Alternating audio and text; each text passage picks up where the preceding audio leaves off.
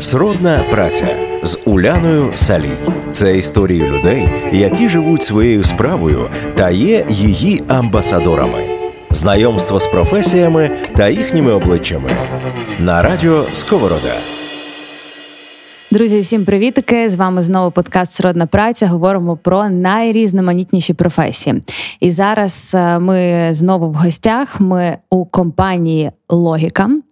Переді мною сидить дуже серйозний чоловік з першого погляду, але з другого погляду все не так, як здавалося. Дуже легко і приємно з ним спілкуватися, тому я думаю, що такий епізод у нас і вийде. Це інженіринг-директор у «Логіка» Олег Пезористий. Привіт!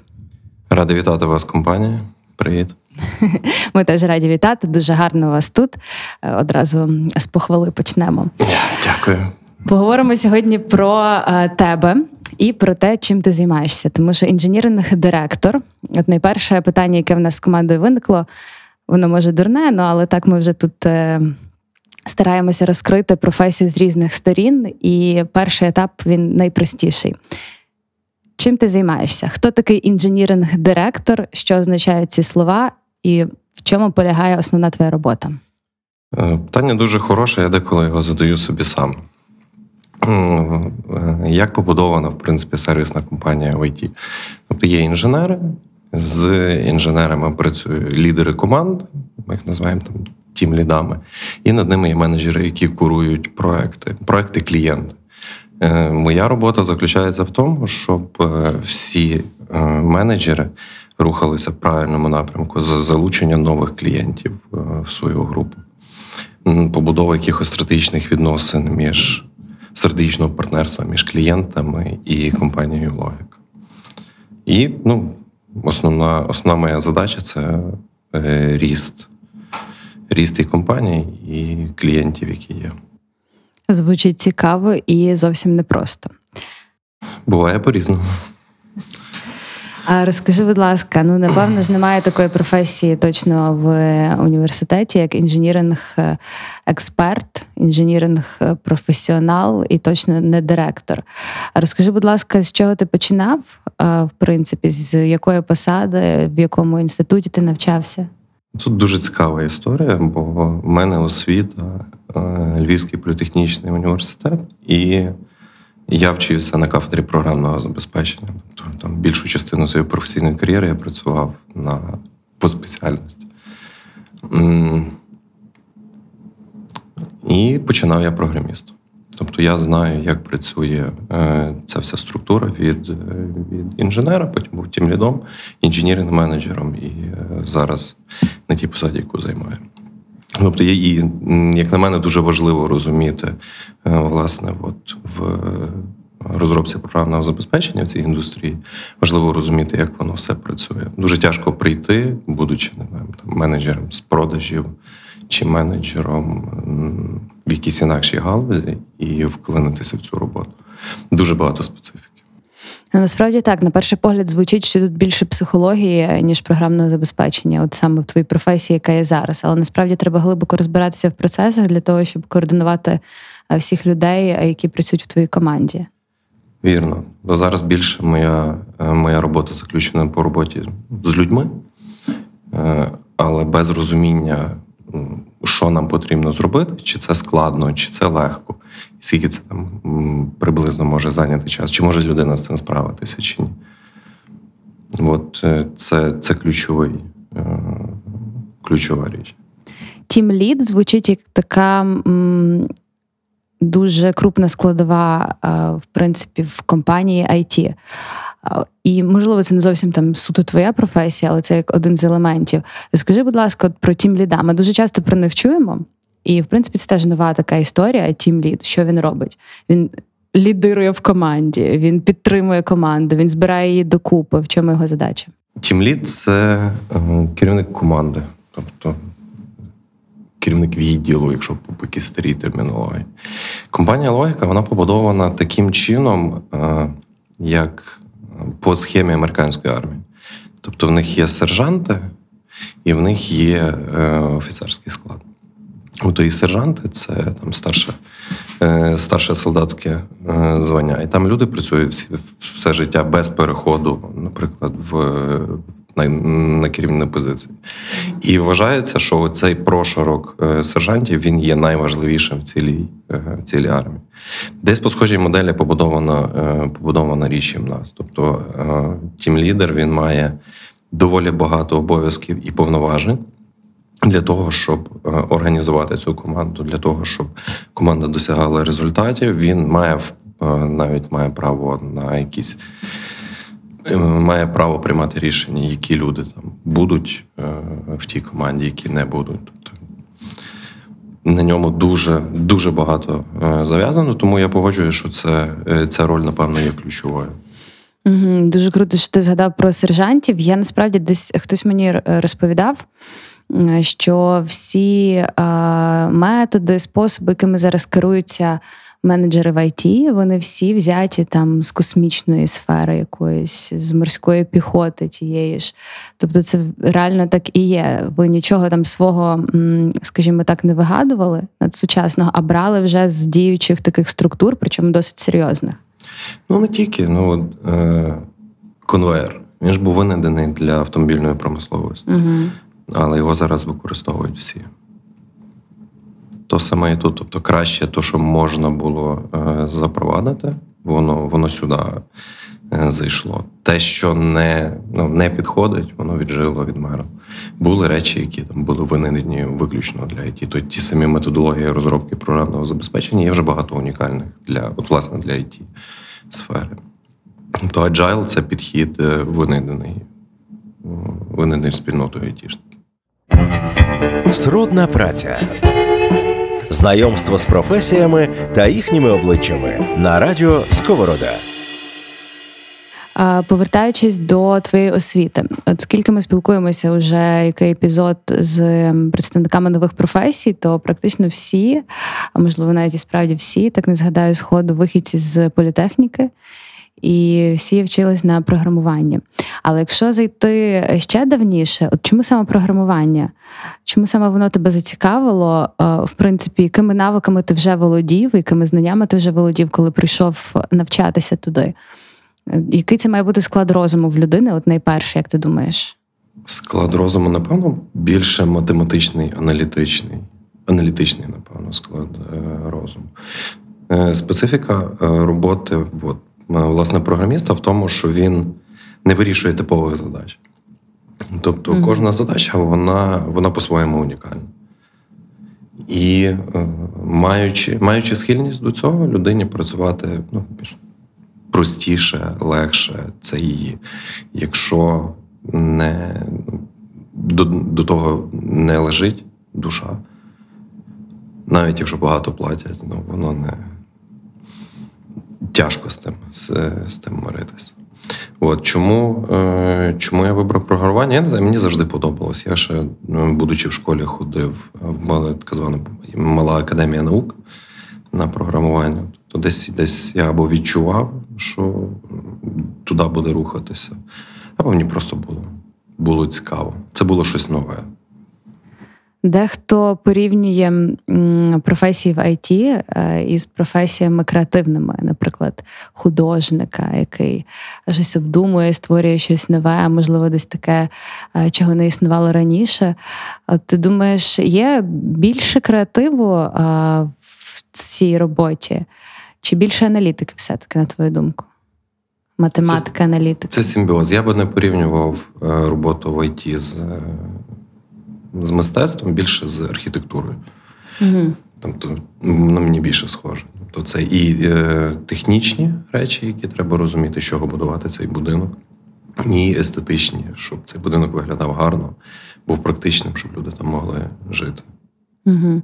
Олег, давай для того, щоб ще глибше зрозуміти те, чим ти займаєшся, як от виглядає, в принципі, твій день зазвичай? День починається в мене з кави. З кави і перегляду пошти. Тобто зараз, коли настав час карантину, пандемії, або як його не назвати, Дуже багато комунікацій персональної перелізло в месенджери, в емейли. Mm-hmm. І от тут нагрузка збільшилась. Так як я працюю з різними регіонами, тобто це і Штати, і Азія, тобто завжди в світі є людина, яка не спить, і може мені написати якогось прекрасного листа. Тобто починається весь день з перевірки пошти, потім є сет мітінгів, сет нарад з хлопцями, з інженерів-менеджерами, і потім все ситуативно. Тобто є... Зараз календар доволі сильно забитий. Планованими мітингами, і виникає дуже багато непланованих. Наприклад, речі такі, які можна було колись зробити на кухні, просто зустрівшись, зараз це вимагає більшої підготовки, знайти слот між двома людьми, навіть якщо це розмова на 5 хвилин. Мені здається, особливо це важко дається новачкам в команді, які прийшли в пандемію і продовжують працювати в пандемію, і толком навіть не бачили, з ким вони наживо працюють. От чи можна сказати, що навіть, так кажуть ці онлайн можна вирішити багато питань через Zoom, як ми цього раніше не розуміли, але все одно цей фізичний контакт в будь-якій сфері, він важливий, правда ж? Ми намагаємося робити, крім робочих якихось івентів, ми робимо socializing events, тобто якісь збори людей по інтересам. В тому самому Zoom, щоб вони могли познайомитись, щоб вони могли поговорити, мінятися якимись думками. Це в форматі відеозв'язку, також є багато чатиків всяких різних. Чи воно замінить повністю? Ні. Я абсолютно переконаний, що ніякий онлайн не може замінити живого спілкування, але бути настільки ж ефективним або близьким по ефективності до живого, ми намагаємося це робити, наразі виходить. Розкажи, будь ласка, ти згадав про те, що ти працюєш з різними регіонами, з різними країнами. Розкажи трохи про ваш, в принципі, міжнародний досвід роботи. Над якими проектами взагалі ви працюєте, про які можна розказати? Може, якийсь флагманський суперкрутий зараз в розробці, або, можливо, вже він десь в повному ході? Ми багато працюємо зі Сполученими Штатами, власне, з Силіконовою долиною. Звідти компанія «Логіка» починалася. То і там більшість наших проєктів було звідти. З таких флагманів є Airbnb. Тобто це всі знають. Я впевнений, що більшість з вас на телефонах має месенджер, який називається Viber. Компанія Rakuten теж є нашим клієнтом. Ми працюємо багато з автомобілевиробниками з Європи. Угу. Зараз, в принципі, світ рухається в такому напрямку, що будь-яка сфера, вона не може бути без програмного забезпечення. Тобто, навіть якщо взяти якусь аграрну сферу, тобто там вже теж дуже багато інформаційних технологій. Воно без програмного забезпечення вже не можна уявити собі нічого. Від великих виробництв до маленьких фермочок чи розумних теплиць. Один наш гість в одному з епізодів теж говорив про програмне забезпечення, якраз про автомобільну сферу, і згадував про те, що навіть Apple буде мати своє авто, але вони розробляють для нього програмне забезпечення. І що в майбутньому людям буде нецікаво, якої марки авто, чи там загалом, як воно виглядає, умовно кажучи, а от важливо, хто виробник програмного забезпечення, тому що це от буде для них сертифікатом якості. От як ти думаєш? І запорукою безпеки руху, так? Я погоджуюсь. Є навіть така компанія, яка розробила... Її продукт заключається в тому, що програмне забезпечення і датчики, які необхідні для того, щоб машина їхала, може чіплятися на будь-який автомобіль. Вироблено після 2015 року. І він буде їздити сам. І воно працює вже. Тобто я думаю, що воно піде в той напрямок. Основна проблема зараз, чому це не набуває широкого розповсюдження, це законодавча база. Як тільки підтягнуться закони, технологія вже готова. Угу. А які закони мають підтягнутися, на твою думку? є питання відповідальності. Тобто, якщо дві машини, які їхали самі по собі, спричинили ДТП, є, давайте, якісь, була завдана матеріальна шкода, без шкоди здоров'я. Хто має відповідати за заподіяну шкоду?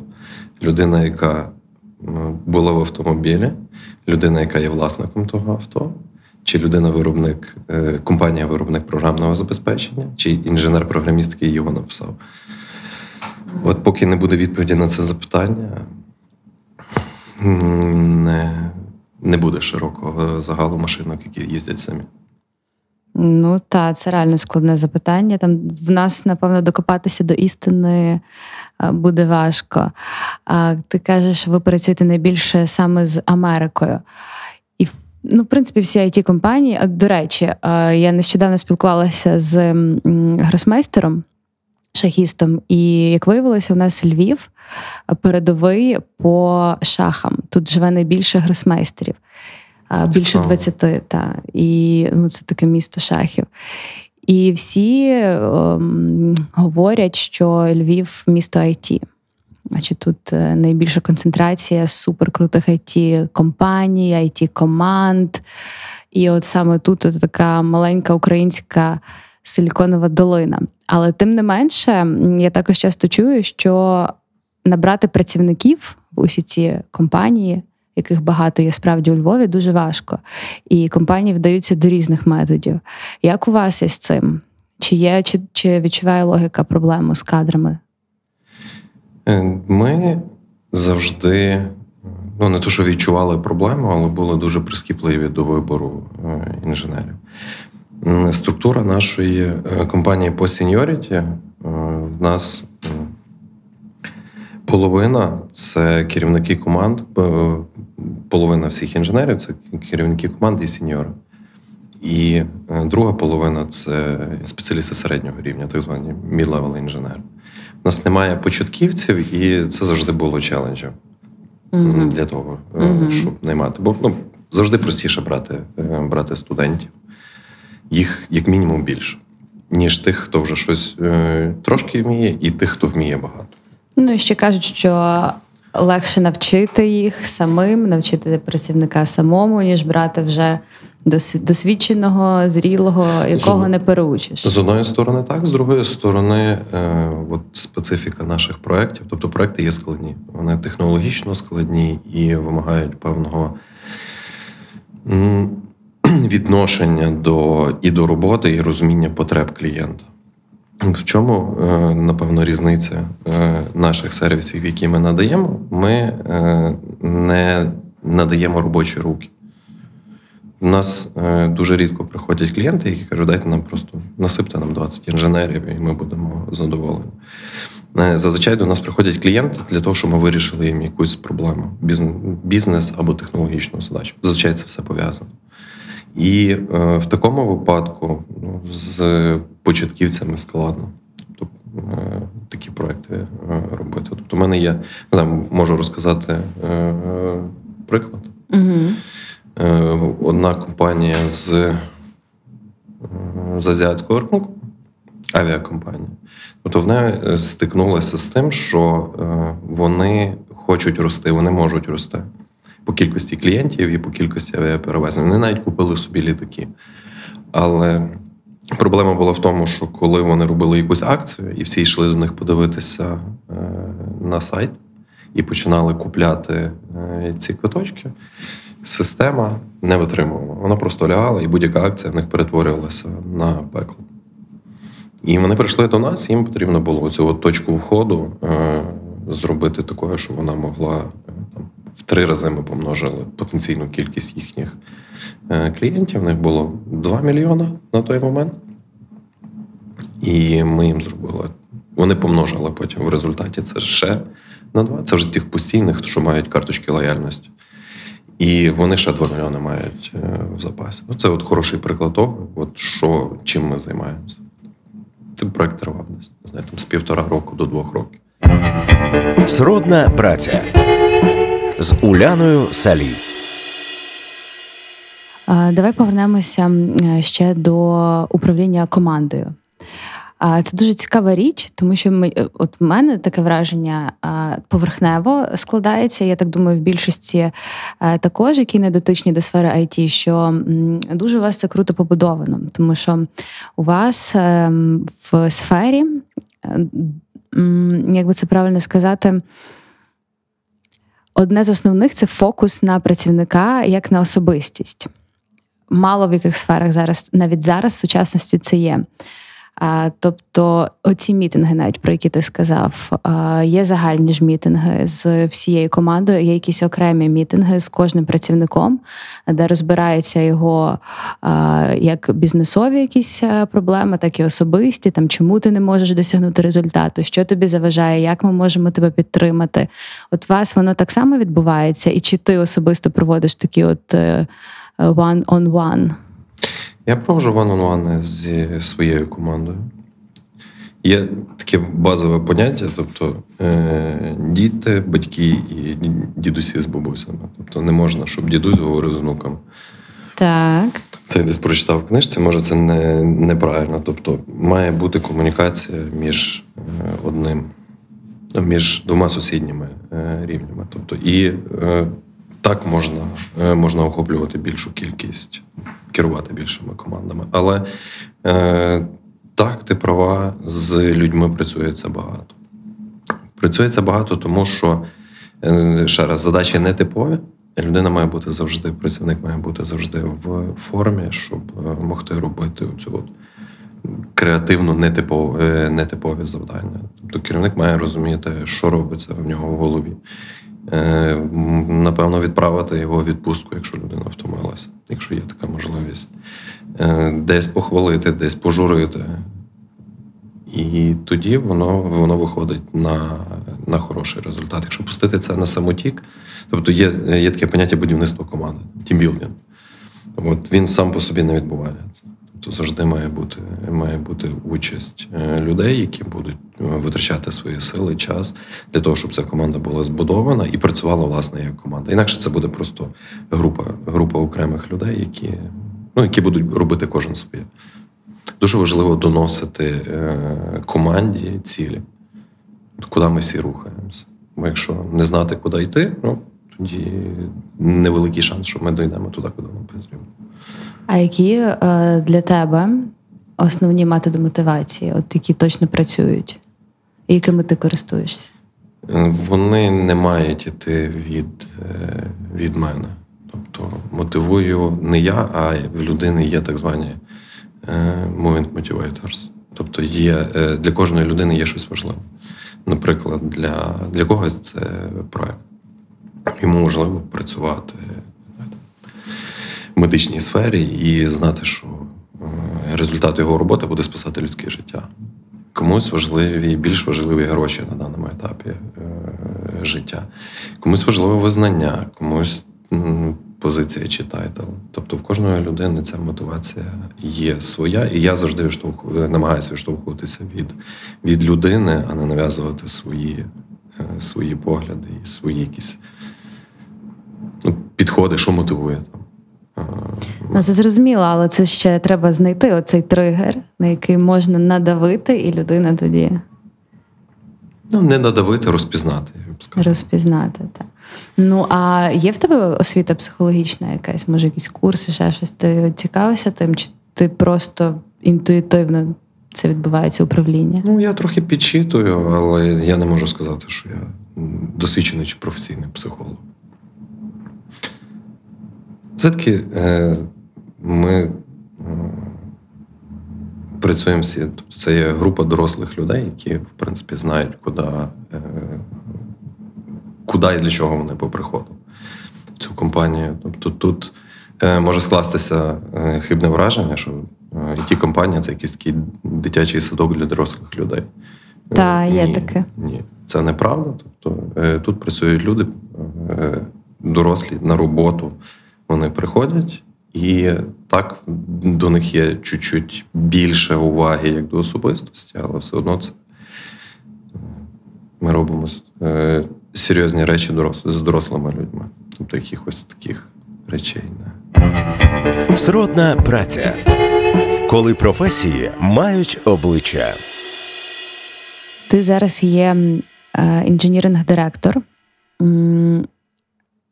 який, наскільки довгим є шлях до цієї посади, і що після цієї посади далі буде йти? Наприклад, навіть в твоєму випадку. Не говоримо про загальне, а от саме твій кейс. Наскільки довго? Мені це зайняло 18 років. Менше. Я вже 3 роки на цій посаді. 15-16. Що далі?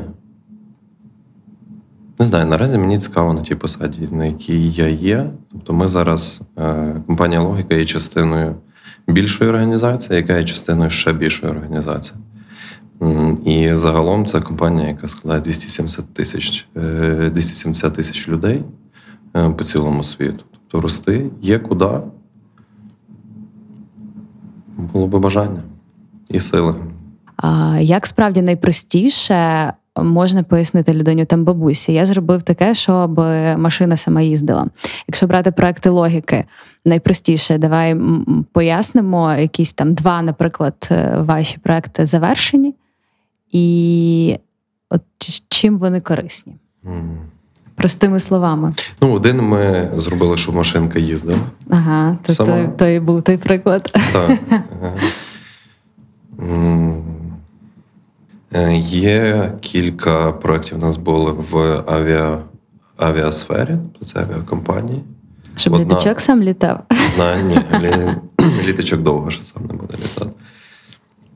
То одна, я вже розказував, друга – це повністю система чекіну, система обліку багажу, облік і створення розкладу стюардес, пілотів, рейсів. Вона є стандартова назва, називається PSS – Passenger Service System. Тобто такий проект в нас є закінчений. В нас є в телекомунікації назва Twilio, відомий в Штатах провайдер. Тобто, якщо потрібно робити якісь масові розсилки листів, смс-ок, треба телефонія, потрібно, щоб було оцю телекомунікаційну частину, і вона повністю софтверна. Тобто ця компанія з нами була від стартапу до виходу на біржу, і вона ще досі є з нами. Тобто це довготривалий проєкт. Є проєкти з енергетичної сфери. Тобто ми робили такий бек-офіс для зарядних станцій, для виробників електроенергії. В Україні в нас є монополія на виробництво електроенергії. Вже майже ні, але донедавна було. А в європейських країнах можна виробляти на електроенергії і її продавати. Тобто є оці ретейлери електроенергії, і ми їм робили бек-офіс, вони йдуть в сторону електромобілів, вони мають ще свої зарядні станції, і це дозволяє і клієнтам заряджатися, тих, кого є автомобіль, і тим, хто виробляє електроенергію, вони можуть направити свою електрику. Наприклад, я хочу продавати тільки їх по станціях. Круто. І тут в цьому контексті якраз можна говорити про оту дотичність працівників, інженерів до якоїсь такої глобальної речі, яка допомагає, грубо кажучи, жити легше людям в сучасному світі. А от за цим якраз і майбутнє, щоб полегшувати якісь процеси, щоб величезні дані збирати в якийсь один маленький гаджет, який може взяти твоя бабуся і якось в ньому розібратися легко, щоб їй було.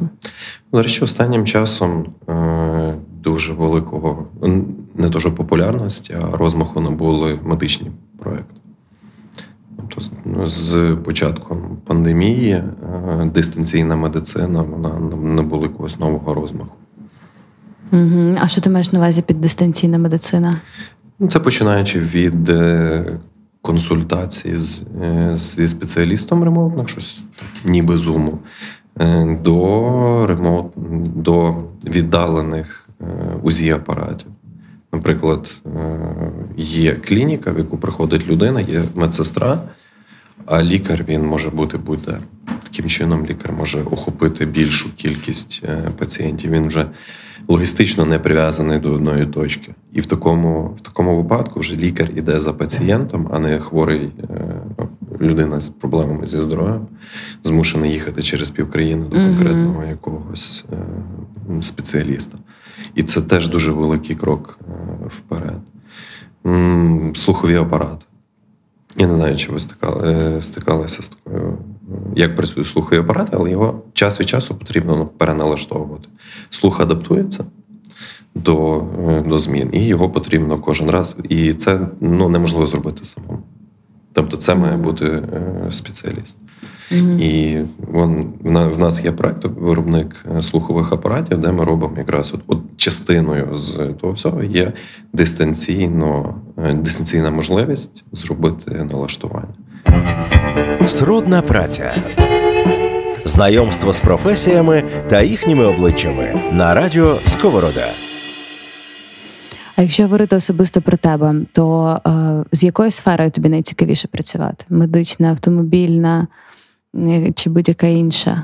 Чи нема такого? Чи всі проекти? Я працюю вже не зі сферами, я працюю з людьми. Тобто мені, в моїй роботі цікаві, напевно, найбільш цікаві люди на стороні замовника. Вони бувають різні, з різним досвідом. Є люди, які приходили з великих корпорацій, з гігантів, такі бюрократи. Є дуже молоді і світлі голови, які взагалі думають інакше. І мені дуже цікаво споглядати і працювати з ними. Дуже багато від них вчусь. І, напевно, з цієї точки зору мені цікавіше. Тобто з тими людьми, які там є. А якщо є гарні, хороші люди, висококласні спеціалісти, з ним можна робити будь-що. Угу. Тобто все-таки в першу чергу це про людей. Так. Якщо брати технологічну складову, то ті люди, які власне в тій технології варяться, то їм важливіше. Їм важливо, чи це медицина, чи це Java чи Python. Там технологічна складова, вона більш важлива. Якщо піти від зворотнього, якої людини точно ніколи не буде в твоїй команді? Ніби хороший спеціаліст. Це єдиний фактор. Єдиний найважливіший. Він, усі зараз називаються менеджер. Це українською мовою це людина-управлінець. Тобто, коли людина управляє, або керівник, він управляє або керує проектом, або групою людей, перше, що він бере, це він бере на себе відповідальність. Якщо людина не в змозі взяти на себе відповідальність, людина не в змозі прийняти якісь рішення, то вона не може бути. І це, в принципі, реально відслідкувати на перших етапах розмови. Не треба якогось великого провалу чекати. Принаймні людей, або коли люди міняють свою... Як воно відбувається в нас? Давайте я розкажу, так буде зрозуміліше. Тобто в нас до позиції тімліда це тільки технічний трек. І потім він розходиться. Людина може собі вибрати або йти в управління, або йти далі в сеньорні технічні позиції. В архітектори, стаф-інженери і будувати архітектуру, космольоти, звіздольоти. І на цьому етапі, на цьому роздоріжжі вже в принципі видно, чи людина схильна до якихось до управлінської роботи, чи їй тут зовсім не цікаво. І тут дуже великий ризик, що можна втратити хорошого технічного спеціаліста і отримати поганого менеджера. І тут ми всі на одній стороні. Тобто тут збирається людина, керівник тої людини, талент-менеджери, і ми вирішуємо, що робити. Розказуємо, які типові задачі треба буде вирішувати. Що є цікавого, що є не дуже, яка є рутина. І даємо людині можливість спробувати. Ти вже сказав про те, що тобі найбільше подобається працювати з людьми, зі сторони замовника, але я думаю, це, мені так здається, не основне. що тебе драйвить в твоїй роботі. От як би ти сформулював для себе відповідь на питання, що найбільше я люблю в тому, що я роблю сьогодні? Це точно, судячи з розмови, це точно твоя сродна праця та за сковородою. Це твоє. Ти дуже багато років тим займаєшся і точно в майбутньому далі будеш продовжувати це робити. Результат, але в результат можна вкласти будь-що. Тобто від часу до часу воно все змінюється. Тобто, коли почався коронавірус, тобто я великим результатом вважаю, що компанія не втратила жодного, ми не звільняли працівників. Тобто і там було... Це досягнення. Був великий вклад мій в цю частину. І от на цей момент це досягнення. Тобто зараз в нас в інакшу сторону. В принципі, сервісні компанії, вони мають два етапи. Перший етап – немає що вдягнути, другий етап – немає куди складати. Тобто тоді було багато інженерів, мало роботи, всі закрилися. Зараз роботи хоч відбавляй. І всі працюють на те, щоб залучити таланти з ринку. Тобто зараз драйвить це, набрати якомога більше кваліфікованих, дорослих, класних людей, які хочуть робити щось серйозне і змінювати світ. Кожного дня нові цілі, нові виклики і нові результати, в принципі, до яких ти готовий. І, це класна, насправді, відповідь. І класно, що цей результат завжди інший. І справді міняє світ. Я дякую тобі за розмову сьогодні. Вона вийшла така цікава, спокійна і мотивуюча. Скажу тобі зі свого боку. Я сподіваюся, що когось вона продрайвить так само. І може якийсь новий інженер прийде в твою команду, послухавши цей подкаст. Хто зна? Дякую, я буду радий. Хто зна. Друзі, про інженіринг директорів, мені здається, навіть в меншій мірі ми говорили, оскільки ми говорили взагалі про людей, про їхню мотивацію і про IT-сферу. З вами була Уляна Салій. Почуємось. Сродна праця з Уляною Салій. Це історії людей, які живуть своєю справою та є її амбасадорами. Знайомство з професіями та їхніми обличчями. На радіо «Сковорода».